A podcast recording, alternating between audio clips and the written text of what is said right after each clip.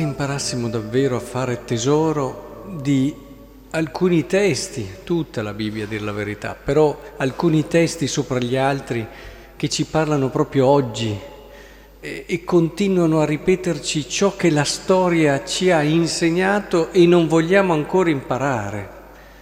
E quante volte abbiamo visto, leggendo i libri di storia, lo abbiamo visto per esperienza diretta, perché eh, leggiamo i giornali, oppure lo abbiamo visto proprio per esperienza nostra, personale, che la vendetta non porta a nulla.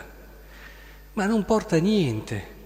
C'è un piacere che eh, definirei simile ai piaceri disordinati, che in un qualche modo ci distoglie da quello che è il vero obiettivo del costruire, del portare il bene.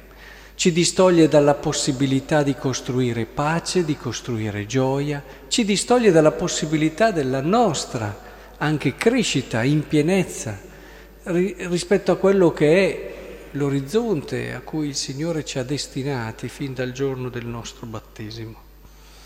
È evidente che la vendetta, quando anche si è colpiti, si è feriti, eh, non porta realmente a nulla. La Scrittura ce lo dice: rispondi al male con il bene. È quello che ha fatto Davide nel brano che abbiamo appena ascoltato.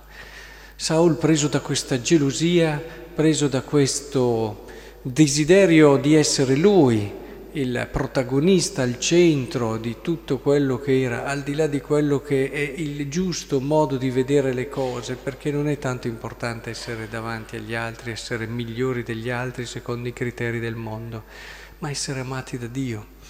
Essere, questo lo si capisce andando avanti nella vita, che tante volte ci si fa prendere dal, pres- dal desiderio, la bramosia del prestigio, dal possedere, da tante altre cose, E, e poi alla fine ti accorgi che la tua vita e la tua felicità non dipendono da queste cose, nella maniera più assoluta, ma dipendono dall'essere custodito, avere un cuore che ti attende, che ti ama, che ti sostiene, che ti fa vivere in pienezza quello che è il tuo essere persona, perché come fai ad essere persona in modo pieno e completo senza qualcuno che ti aspetta per un abbraccio, che ti sostiene, che ti dà una speranza, ti dà un senso profondo nel donarti giorno per giorno e nel dare gioia agli altri? Non c'è modo per essere più felici, non esiste.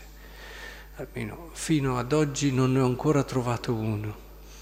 Quindi in questo senso penso che sia molto bello. Davide poteva vendicarsi di Saul, ma si ferma, si ferma per un motivo di fede, prima di tutto. Era dinanzi all'unto del Signore, cioè c'è una sorta di rispetto per colui da cui dipende tutto. Il senso di Dio aiuta profondamente la relazione tra di noi, ci aiuta profondamente a non dare sfogo a volte a quello che ci viene istintivo, a, a quelle vendette.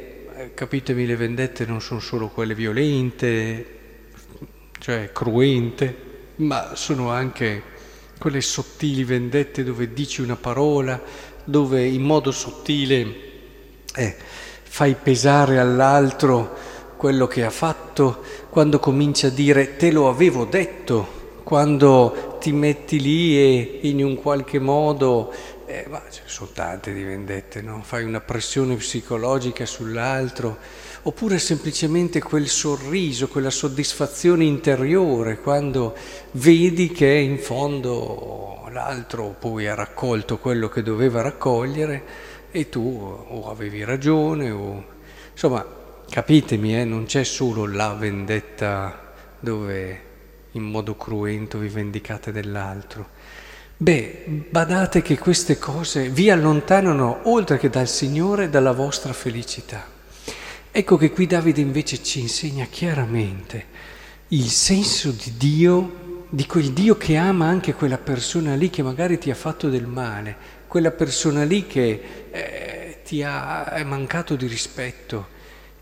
Quel Dio lì lo ama, quel Dio lì lo ama, il senso di Dio è amato, è voluto da Dio, ed è dinanzi a questo, dicevamo anche nella scuola di preghiera, che ci togliamo i sandali, perché siamo dinanzi alla sacralità dell'altro, a quella terra sacra che è l'altro, e sempre cercare il suo bene.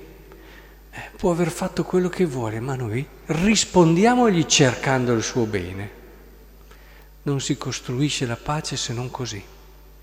Possiamo fare tante belle, belle, come dire, manifestazioni, mettere tutte le bandiere del mondo, fare tutto quello che vogliamo per la pace, ma è qua la sostanza della pace, ricordiamocelo.